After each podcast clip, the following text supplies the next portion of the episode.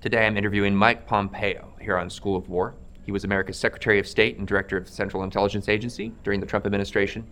He saw American foreign policy making at the highest level and led some of the most significant initiatives of that administration. Mike Pompeo's career is not at its end. It's unclear what he's going to be doing for here. A lot of people say he's going to be running for president. He's made no announcement on that front, but certainly as a readout of somebody who served in the role that he served in the last administration and who has a potentially very significant career ahead of him as an American policymaker. I'd like to get his thoughts. It is a prescription for war, this Iraqi invasion of Kuwait. December 7, 1941, a date which will live in infamy. The bloody experience of Vietnam is to end in a stalemate. We continue to face a grave situation in Iran. The people who knock these buildings down will hear all of us soon. We shall fight on the beaches, we shall fight on the landing grounds, we shall fight in the fields and in the streets. We shall never surrender. Hi, I'm Aaron McLean. Thanks for joining School of War. I'm delighted today to be welcomed by Mike Pompeo. He's the 70th Secretary of Sir. Thank you so much for joining the show. Aaron, it's great to be with you. We'll have a good time today. Wonderful. You're also the author out just these last few weeks of Never Give an Inch Fighting for the America I Love, which is a, a memoir of your time in office in the last administration. You also share your thoughts on, on foreign policy. I want to start with um, an issue that's been in the news the last couple of weeks. We had this incident with this Chinese surveillance balloon crossing the, the country and getting shot down over the Atlantic Ocean. In the few days that followed that, there were a series of leaks to the media to the effect of this kind of thing has actually happened before. It happened during the Trump administration. Right. I wanted to get your thoughts. You, you responded to that, and I wanted to ask you what your thoughts were on that specifically. But obviously, since then, we've had, I'm starting to lose count. I think we've shut down four things now. I think it's a total of four Right. objects. Four Yes. objects, one balloon, and then three other things about which the reporting has been more vague. So, specifically, your thoughts on this notion that this has been happening for a while, specifically under the Trump administration, and then more broadly, I think a lot of people would like to know what's what's going on here. First of all, thanks for having me. I'm looking forward to the conversation today. You, you asked what this is, the, the, or did this happen before? It depends what you mean by this. So the original suggestion was somehow that a balloon the size of three buses had transited the continental United States during the Trump administration. That's what they wanted us to all believe. Of course, we all came out and said, I didn't see it on my watch. I was CIA director for almost 18 months and Secretary of State for a thousand days. Ambassador Bryan, Ambassador Bolton, Secretary Esper, the whole gang said, We have no earthly idea what the Biden administration is speaking about. They then backed up and said, Well, there were a couple of things that were sort of like this, and no one knew about them. That is, it was not something that the intelligence community nor the political leadership was aware of. Uh, look, that's not unheard of that you collect something and you don't process it. So it's possible that there was a data piece that they went back and looked at. But the narrative that somehow uh, politically that the Trump administration had made a decision just like the Biden administration is just false on false. As for what it is we're staring at, I don't know what these other three objects were. It sounds like they were flying at lower altitude, but this balloon that came across is really dangerous. Dangerous in two ways. One, I don't know what it collected. It appears that it had a signals intelligence payload. It may well have had an imaging payload as well that has the ability to collect data, signals data. They, I'm sure, were collecting data on our air defense systems. That is, what did they see here? Learn about how we processed when the balloon entered U.S. sovereign airspace, something that the Chinese Communist Party would definitely want to know. But finally, there's a geopolitical aspect to it as well. For five days, the world watched uh, President Biden kind of wander around the room and not take an action. Or, by the way, even say, no, we're not going to shoot it down. Here's what we're going to do as soon as it's out of our country. He just kind of wandered around trying to figure out what their response would be. And I am confident that our friends are less secure today in the confidence that President Biden will be any more decisive when it matters to them. I was thinking about the Taiwanese leadership. Imagine you're the president of Taiwan, or for that matter, the prime minister of Japan, and you watch a Chinese balloon float across America and ask yourself, is this a leader sitting in the White House that will actually do what he said he would do? Defend us, help us defend ourselves in a moment of crisis in the pinch point, or will they dilly dally, flounder around, and it'll be over before we really get the assistance that has been promised? And so I, I worry about this more from a geopolitical perspective than I do the actual intelligence that the Chinese may have collected. Let's stick with the espionage threat for a moment. You tell the story in your book of the shutting down of the Houston consulate over what appears to have been an extensive Chinese collection operation. T- t- talk about that, maybe tell that story, and what does it illustrate about Chinese behavior abroad? So, Aaron, that's a that's a very good connect connection. The balloon is a symptom. It is one tool. It's a thread of the Chinese efforts to both conduct propaganda campaigns and espionage inside the gates here inside the United States. Probably the biggest near-term threat from China isn't that they're going to invade; it is that they've already infiltrated America. The Chinese diplomatic facility in Houston, Texas, a consulate, had dozens and dozens of diplomatic officers, and they were conducting espionage there, probably the largest espionage operation ever conducted inside the United States. And we'd known it, frankly. The United States government had known this for a while, but had declined to actually take decisive action for fear of provocation, uh, as a shorthand. I'd seen this a little bit when I was a CIA director. When I became Secretary of State, it became clear that it was the FBI was overmatched. Their responsible agency to prevent that kind of espionage in America is the FBI. They do our internal counterintelligence work. And it was just too big and too much to scale. And so, uh, along with Chris Wray, we concluded we would run an operation, close a facility down. President Trump signed off on it, and we gave the Chinese 72 hours to get out. And I tell the funny story that when I met with Ambassador Cui Tiankai, who was the then Chinese ambassador to the United States, told him they were conducting spying, they needed to be out in 72 hours. He said, Nope, we're not spying, much like it was a weather balloon, same, same kind of denial. And within minutes, absolutely minutes of his departure from my office, there were massive fires at the facility. The Houston Fire Department responding to calls to make sure that the surrounding areas around the Chinese consulate in Houston, Texas wasn't going to set all of Houston on fire. This, Aaron, that's kind of funny but the reality is, this is a serious business. They were stealing secrets from our energy companies, high end energy. Think the corridor from Woodlands, Texas, down to the port. Texas has a massive research set of institutions inside the University of Texas school system. And think of the University of Texas medical system, and more broadly, the medical system around John Anderson, all very high end research medical facilities. They were stealing our stuff, and we stopped it.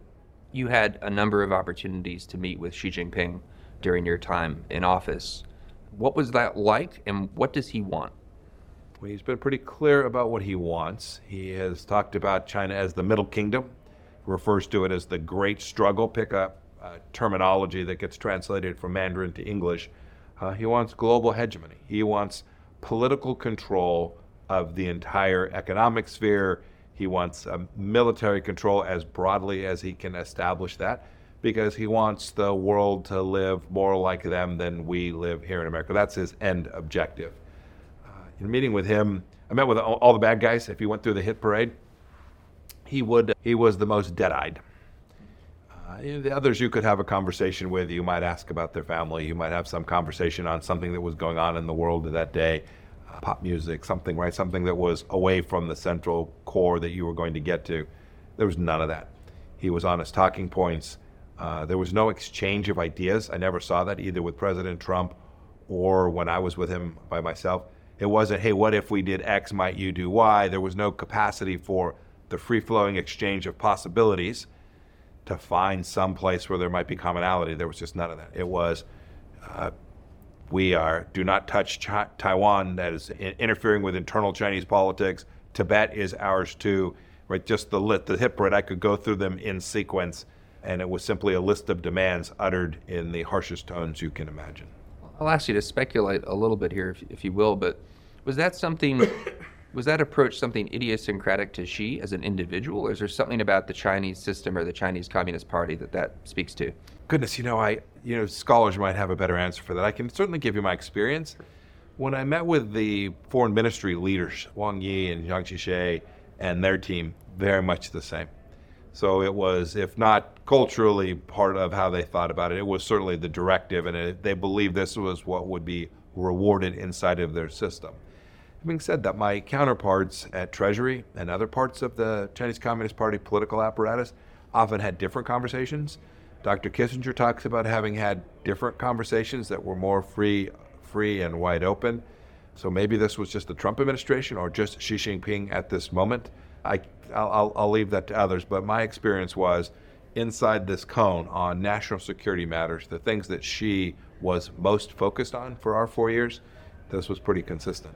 So you mentioned uh, Henry Kissinger. I want to ask you about Taiwan. The U.S. relationship to Taiwan is, a, is an important and complicated one. We began, as a country, a kind of movement away from close Taiwan relations under the Nixon administration. We've corrected back in the direction of Taiwan. And, and last year, you called for an, uh, correct my wording here if I get this wrong, but, but essentially recognition of Taiwan's sovereignty, diplomatic recognition Yes. of, of Taiwan. I think there are a lot of people who would suggest there are big risks that come with that and big downsides. It's a bold suggestion. Why did you make it? Kind of assess why the advantages outweigh the disadvantages. So there are absolutely risks. There are equally risks to the place we find ourselves today. I think if there is a lesson, maybe there are multiple lessons, but a primary lesson from the problems that are happening in Ukraine today is that being in the mushy middle is really dangerous. When there aren't bright lines, when there aren't boundaries, when, when your adversaries don't know exactly what it is you will do, you create risk that they will push and eventually push in ways that are hard to get back from. They're hard to restore the very deterrence that was the original objective. And I think Taiwan finds itself in that place today. It's in the mushy middle. They don't know if the West, broadly speaking, and you got to be careful with that term, but I think Japan, South Korea, Australia, other nations will rally to support Taiwan, not only in its military defense, but in defending its economic interests as well. And I think we are now past the point where the model of what Dr. Kissinger did back in 1972 may well have made sense then, but I think Xi Jinping has broken that agreement. that is, it's not the case that we're abrogating a set of understandings. I think those understandings are long gone. Xi has made clear his determination to, quote, reunify, end of quote, Taiwan to China. And once he made that clear demarcation, he has violated what he, what he and the Chinese Communist Party had agreed to previously. We need to respond by making clear our expectations for how China will behave, and recognizing them diplomatically would achieve that.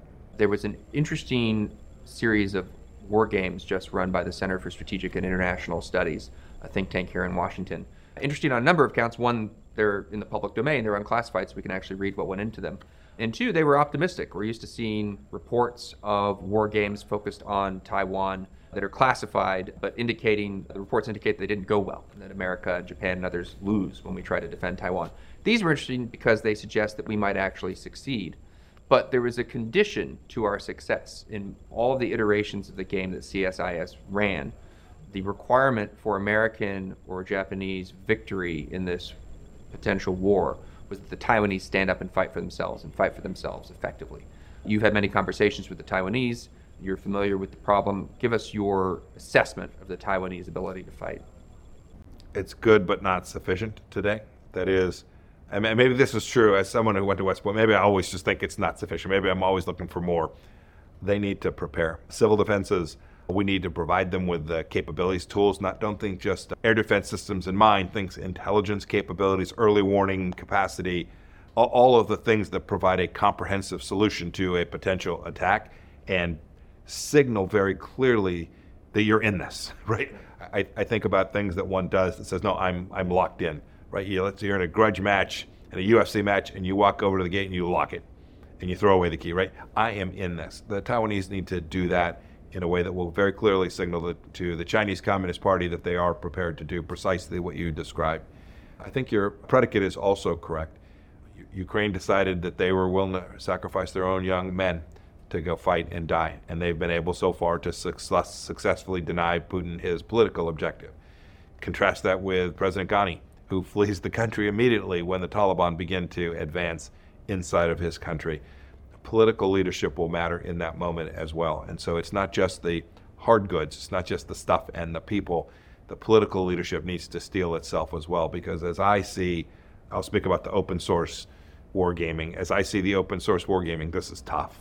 This is nasty. N- nothing is unscathed.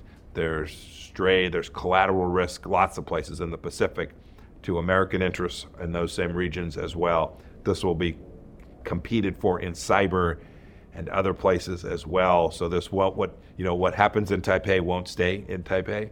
This will become a broader conflict unless that deterrence can be reestablished incredibly quickly. China is an issue on which there's some consensus in the right Yeah, of center policy Yeah. conversation. Actually, not even, I mean, between right and left. I was going to say even more broadly than that. There are many on. I'm, I think that I know you spoke with Congressman Gallagher. I think his committee, broadly speaking, is going to find some good ideas about how we can defend America from the challenge of the CCP. Right. I want to ask you about an issue where there's where there's less consensus, at least on the right, and some odd political dynamics, and that's that's Russia, of Yeah, course, and Ukraine. There's a lot of disagreement within the Republican Party about the extent to which America should defend Ukraine's independence, uh, about what the American relationship with Russia ought to be. Um, there was debate and conversation within the Trump administration about this. You document some of your Yeah, conversations. no, doubt, no doubt about it. Never give an inch. We, we had these conversations with great frequency, and we suffered under the Russia hoax Right. for two and a half years. Right. Yeah, it was front and center. And something I, I, I, I commend you for this, and I, I recommend folks to, to the portions in your book that, that deal with this. You, you have a way of untangling these various strands of, of, the, of the claim that Donald Trump was a Russian asset as one strand, of Putin's behavior separately as its own independent strand, and sort of treating each objectively and clearly. So maybe my question to you is help us separate these things. What ought to be the U.S. attitude towards Vladimir Putin? What ought to be U.S. policy towards Ukraine? So let me let me try to do that. And you're right. Big debates inside amongst my friends, right, conservative friends, about how we ought to respond to the unprovoked invasion of Ukraine by Vladimir Putin. So let me kind of go back to first principles. First principle is what's in America's interest? How do we think about our place in the world and what matters to us, and what cost are we prepared to pay to achieve that end? With respect to Europe, it matters an awful lot. If you are an ordinary American citizen sitting in Tennessee or Arizona or Idaho, the fact that Europe is a Western democracy, a set of Western democracies matters an awful lot. To have them under authoritarian control by Vladimir Putin would be bad for you. I could spend a lot, could spend a lot of time unpacking that, but suffice it to say, I think it, I think it's pretty apparent. But you have to accept that central premise. You have to accept also that Vladimir Putin wasn't intending to stop in Kiev.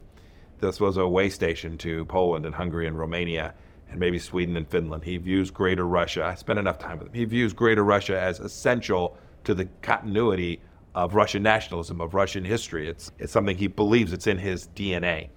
And so if you accept those two premises and you have Ukrainian forces that are prepared to fight and they're not asking for American boys and girls, we got to give them the things that they need.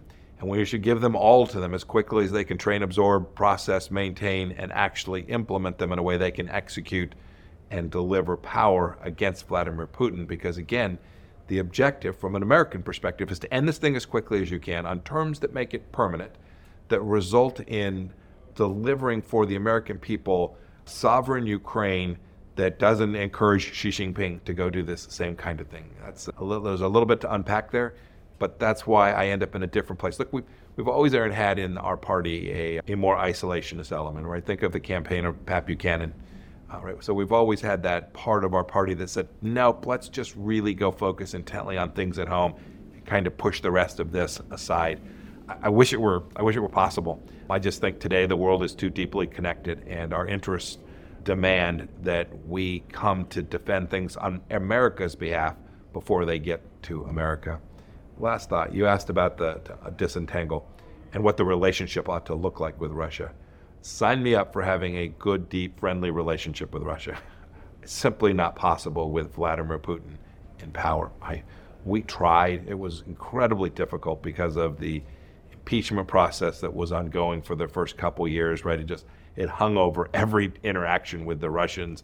I, I tell and never give an inch. I tell the story where Vladimir Putin issues a press release thanking me because the CIA had saved probably American lives, but certainly Russian lives as well. We took down a terror plot in St. Petersburg. I remember when the press release came out thinking, well, I'm going to get impeached too, right? This is how unhinged the media had become here. Did the Russians attempt to meddle in our election in 2016? A hundred percent. They did so in 2016 and 2012, and I saw a comment from Ted Kennedy in the 80s. The Russians have been at this for a while. Was Donald Trump a Russian asset? A hundred percent not. You can hold those two thoughts in your head simultaneously, and for much of America, for two and a half years, they were told by Adam Schiff and by CNN and MSNBC, they conflated those two ideas in an attempt to undermine our democracy and certainly our administration. So we've been talking about China and Russia. Nobody denies the potential threat that China poses to America and the world. Russia, there's some disagreement, but their behavior is pretty aggressive. They sit on a large nuclear arsenal. Yeah. It's pretty easy to take them seriously. You spend a lot of time in office and a fair amount of time in the book talking about the Middle East. And there's another trend in not just conservative thought, in the American conversation about foreign policy, that the United States would be better off, certainly militarily, washing its hands of the Middle East? Why are we spending so much time there? We have these great power concerns. You can hear this inside the Pentagon. Sure. In some ways, that's what the Obama administration, I, I think, I'm curious your view, was trying to do with the JCPOA set up a, a regional balance of power and security structure that would require less of the United States. You weren't a fan, at least of that approach specifically. What, what, what's your take on America and the Middle East most broadly? Aaron, you, you credit the Obama administration a little bit too greatly there, I think. You're right, they were trying to set up a balance of power. They were trying to somehow balance the Shia Iran with the Sunni Gulf Arab states. Maybe that was the theory of the case. I won't try to make the argument here today. What they, I think they fundamentally misunderstood is there's really have one partner and friend there, and we should turn to them. And when we do that and confront the world's largest state sponsor, terror Iran, then we will find that the Gulf Arab states will say, I want on Team America. And that's what we did. We flipped the script there. We, we endeavored, although we ran out of time, putting enough pressure on the regime in Iran that they would have to fundamentally change the nature of the regime itself, and we gave the Iranian people the space to go do that. We didn't get it done, but I think we were closer than the world actually believes. We were unmistakably clear about our partnership with Israel.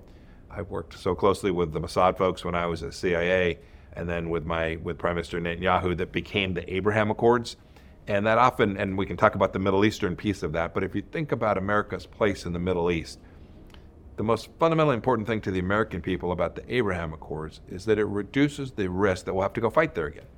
Right? We now have Emirati jets not flying to attack Tel Aviv, but in formation with jets that fly out of Israeli airbase. I mean, that is that it, it, it's hard to underestimate the change and the shift in risk to America from that. If your son's a Marine or your daughter's Apache helicopter pilot, the chance that they have to go risk their lives in the Middle East some days is just demonstrably lower now that four Gulf Arab states, say four Muslim countries, including two in Africa, have now said, oh, we're going to make peace with Israel. Uh, we should get more. We should create more prosperity for them. We should create stability in that region. And when we do that, we will get what President Obama, as you described it, was trying to do. It will let us go refocus our energy towards the Pacific, towards confronting the great power struggle. And of course, the great power struggle isn't completely irrelevant in the Middle East. I want to I want to talk about the China challenge in the Middle East. I was just in Saudi Arabia a couple months ago. We had a meeting with a senior government official who I won't name here on the air, but I know you know. And the conversation turned to China, and I was struck by how bad this official's answers were on China. Frequently, we're in the Middle East. I don't need to tell you. You ask folks about China. You ask the Israelis about China. Sometimes you get an answer to the effect of, "They're bad. They're bad. We know they're bad, but like, what do you really want us to do?" And, and what was striking with this official was that was not the answer. The answer could have been scripted by a CCP apparatchik. Chinese imperialism, never heard of it. There's no such thing as Chinese imperialism. French imperialism, I've heard of. You know, just long spiel about China essentially being not only a necessary evil, but a kind of equivalent, maybe even better power. It was aggravating. I think it was intended to aggravate. Yes. Is Saudi going in the wrong direction on China? What do we do about Chinese influence in the Middle East? So this is a very complicated question. Your, your point about Saudi is uh, well taken. The same would be true for the Emiratis, the Kuwaitis, the Omanis, the Israelis too. I had my most difficult conversations with Prime Minister Netanyahu on this topic of China as they were, think at the time it was a Huawei research facility that we were focused on. But that's a symptom of the challenge of presenting the case to them about the threat from the Chinese Communist Party. One, one can't be successful at getting them to come to understand that threat without a relationship with them. That is, these are rational actors. And if America is weak, if you're the Kuwaitis and America is not there with you, and if you come under a challenge or a threat, or if you're not trading sufficiently with America as an economic matter, you're going to hedge your bet. And you're going to go find that other country with 1.4 billion people and a massive economy, and we'll sell you stuff really cheap. We need to make clear the national security threat doesn't just extend to Europe and the United States. It's, it's for them as well. It may be a slow burn, maybe a longer process, but make no mistake about it I think, Aaron, you may be wrong. You said they was intentionally aggravating. They know. The truth is, somewhere down in their soul, they can see it as well. And they, I, I never heard them say if they had a choice between choosing America and China, they wouldn't choose America. The question is, will America be with, be there with them? And if you if you see American leaders sitting at a table with the Iranians being negotiated via the Russians, yeah you you end up saying, you know, I'll take that meeting with Xi Jinping, or I'll have Wang Wang Zhishe come in. And it'll irritate the Americans and maybe it'll it'll get their attention. They are engaging in fundamentally hedging behavior because they are they are actors that are trying to make sure they have their place and their security partners I'm confident will continue to be the United States, but they need to have confidence in that as well. I'd like to ask you a question about, um, I suppose diplomatic style would be one way to put it, but I don't think it quite sums it up. You obviously, as Secretary of State and as Director of the CIA, spent a lot of time talking to unwholesome characters. In a couple of countries, we could talk about North Korea in this context. We could talk about Afghanistan in this context. You you led on the administration's behalf very substantial negotiations with interlocutors on the other side of the table who obviously are acting in bad faith, obviously do not want what America wants. And I, I sort of defer to you to describe the outcomes in the North Korea case. In Afghanistan, ultimately, in the next administration, the, the, the Taliban ended up in charge in Afghanistan with catastrophic consequences for Afghans, for Americans, and so forth. Why? Why talk to people like the Taliban? Why talk to the Kim family? You know, how close did you come with the Kim family? Just get- make make the make the case for this Yeah. style, because because as you know, there there are folks who who even in the administration Sure. um, were, were critical of this these. Yeah, no, John. John Bolton didn't think we should do either of those. I mean, Sure. I'm pretty candid. He's been out there talking about this. He thought these were each bad ideas. First of all, I was Secretary of State. President Trump was the president. So the reason that I was doing it is because the president thought it made sense. But second, maybe we'll, maybe we should take each of those. My book's called Never Give an Inch. So you'd say, oh my gosh, this is not a guy who's going to sit and, and negotiate. In in the end, almost all conflict is resolved through some form of conversation. I think of what's going on in Ukraine today, unlikely to end in total defeat. That is cataclysmic failure on either side. It is almost certain to end with some negotiated solution with an enforcement mechanism sitting behind it. In the case of North Korea, I judged, and the president judged, that 25 years of efforts to negotiate with junior leaders. So there were always conversations, President Clinton, President Bush, always conversations, multiple deals struck. Never with the full force and power of the North Korean leadership, really. In that case, the most senior leader is the sole decision maker. And so we thought, new face there, Kim Jong un, a young guy, maybe we can make the case to convince him it's in his best interest to give up his nuclear weapons program. In the end, we failed. And you know, I never give an inch a lot about the things we didn't get done. This would be at or near the top of my list of work that remained when we left.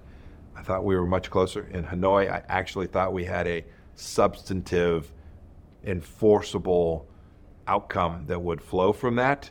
When we arrived, it became clear Kim Jong Un wasn't going to do it. And you know, Ambassador Bolton's fear was President Trump wouldn't be that he would get there and just need a deal for political reasons or because he was the master of the quote art of the deal end of quote. That was his fear. Trump, President Trump never got even close. He heard what Chairman Kim said, and I said, no, that's not what we agreed to. And there was this little kerfuffle, and President Trump said, well, I can't do that. I couldn't possibly do that. And we walked away. But the conversation was useful in that I think we now do collectively have a better understanding of the priority set, not only for Kim Jong Un, but the leadership around him, which we, we should never forget, right? These are all old military guys. I talk about Kim Yong Chol, who was my counterpart. This guy, they're, they're, given his own choice, he would die eating grass, right? This is what he told me directly. But Chairman Kim was different. He was new, and we thought there was this window. And in the end, we couldn't get it done. We, we managed the problem a little bit better. There were no long range missile tests and no nuclear testing, so his program wasn't advancing at the same rate. But I'll concede a good management with a unsatisfactory outcome. The Taliban was a different kettle of fish altogether. 20 years on, massively wonderful counterterrorism work that had been done. I take no credit for that. That all happened before my watch. Uh, truly remarkable global scale effort to prevent something like what happened on 9 11. But we had been much less successful at building up an Afghan military and political apparatus that could create cohesion across all of Afghanistan. And so President Trump was unequivocal I want out. He campaigned on this. I think he tweeted 50 plus times about getting out. And I can't tell you how many times, my Mike, get out, right? Get out now. And so we were working our way there. General Dunford, then Chairman uh, Secretary Mattis, and then Milley and the Defense Secretaries. We were all trying to find the model that delivered on four outcomes. Certainly getting out, but second, making sure that the risk of an attack from that place was still mitigated, getting our people home, and getting our equipment largely out to the extent we could. We never were able to present the president with a plan that could do that. We got from 15,000 to uniform military personnel to about 2,500. But even as late as September, October of 2020, the president's like, when are we going to get the last 20, 2,500 out? And I said, Mr. President, we, we can't pull them out without something really bad happening, a bad break. And we were trying along this time to create the conditions, the, to your point about the deal that we struck, the piece of paper we signed with the Taliban. And not, not as much talked about as we signed a piece of paper with the Afghan government as well. And everybody was in the room. Uh, you know, Aaron, a five-year process, ten-year process probably of negotiation. If you look at history and whether it's in South Africa or Colombia with the FARC, these are long, hard negotiations, and we were we were setting the course for them. And then President Biden made a different decision. I, I think we could have maintained, careful with the word stability, but Afghan level of stability there with 2,500 boots on the ground. President Biden made a different decision. He decided to pull that last folks out to set a date, arbitrary date, and when he did, we got exactly what we told President Trump would happen. I mean, it unfolded nearly jot and tittle, just as we would have anticipated had President Trump made that same decision. Something I, I still don't understand about the months that led up to the final disaster there under President Biden are the claims made by any number of folks, to include folks in uniform, that they were taken by surprise by the pace at which the Taliban took control. Anyone who served in Afghanistan, as I did, and had experience working with the Afghan army, Yeah. which, to be clear, was the best of the various government institutions. Yes, absolutely right. I, I knew many brave Afghan Yeah. soldiers and officers who, who, who did and, and intended to continue to fight for their country. But, but the notion that it would be a surprise that they would rapidly collapse in the absence of American support is, is Yeah, hard for me it, to it strains credulity, yes, to be very diplomatic and polite. No, it's insane. So, so Yeah. what's, your, what's your account of that? How is it that, that people with real reputations and real backgrounds can stand there and make that claim? I, I don't understand it. Maybe when they say that, they're gilding the lily just a bit. Well, we were surprised it happened this fast. It happened in days. We thought it would take weeks, right? But that no one, I, I saw no one inside our administration or the senior military leadership, civil, civilian or military, that thought that the Afghan army, absent either political leadership or American air support and firepower, could withstand the Taliban's continued push. So I, I, I don't know where that comes from. And I'm and while I wasn't in the room, and so I'm I'm, humble in that sense. I don't. I think the military told President Biden exactly the same thing it told President Trump about it. if you do X, what we saw unfold is almost certain to happen. I want to ask you a question about this really interesting project that the Department of State sponsored under your leadership. This is the Commission on Unalienable Rights. You, you know, in the book, you talk about yourself as a, I think I'm quoting here, a realpolitik guy. I've heard you in other contexts talk about yourself as a realist. This is a commission about, uh, as I see it, resetting the debate, resetting the international conversation about what rights are and what the American vision of rights are. Talk a little bit about its work, and then, as you can tell, my, my broader interest here, the follow up question, which I'll just deal you up front, is how do you reconcile Yeah. being a realpolitik guy on the one hand, but a guy also concerned with you know what, what, what rights are and what America ought to be doing with respect to rights the Yeah, it's a great question. They're deeply connected. I'll try. Let me first talk about the project, and then what, why I thought it was important and connected to to sort of no BS, real on the ground. How are we going to deliver good outcomes? Show up at the State Department, and we're sending cables around the world that are saying, and here are here's America's view on human rights. They were offensive to many of these countries, and they were also ungrounded in American tradition. And I, as I understand our rights, they came from God, but our Constitution laid them down for us. Uh, and we would send out cables talking about we, we were flying the pride flag. We were doing this stuff that was deeply disconnected from America's founding ideas. And I think that presented enormous risk because I think our friends, who people who wanted to be friends with around the world, said, "Y- y- "This this is indecent. This is this is not right. This is not who we've known America to be for a couple hundred years." And so I wanted to reset that. And so the idea was to go reground American foreign policy and more more narrowly our tradition of rights as we and our diplomats around the world explained them to the world in our tradition. So we created a commission. It was run by a woman named Mary Ann Glendon and a fellow named Peter Berkowitz. Brought people from every faith or many faiths, lots of different political views. And they did that. They went back and looked at the at Eleanor Roosevelt's work. They went back and looked at our Constitution, our Declaration of Independence, and they laid down for my State Department team this is how you should speak about property rights and human rights and individual dignity and autonomy. Why does that matter? When we overextend ourselves and claim that we can enforce a vision inside of other countries' domestic polity, we should be clear about the things that we're doing and how we're defending our institutions here at home. That, that disconnectedness created risk that we would both cause problems with our friends and our adversaries would be able to pounce on that and use that against us. So we needed to be more humbly consistent with America's tradition, as we spoke about it when we went around the world. That enabled us to have a foreign policy that was based on protecting America, putting the American people first. They were really two ends of the same string. When, when you are out making claims about rights and then seeking to demand that other countries conform with your understanding of those rights, and they aren't even consistent with your own traditions, you create the risk that you're going to have to overextend your use of American power in ways that create enormous risk. Mr. Secretary, author of Never Give an Inch, it's been a fascinating conversation. Any announcements you'd like to make here on School of War before we wrap for the day? No, Aaron, n- no announcements. I hope we keep taking down these Chinese balloons, though. Excellent. Thank you so much. Thank you, Aaron. This is a Nebulous Media production. Find us wherever you get your podcasts.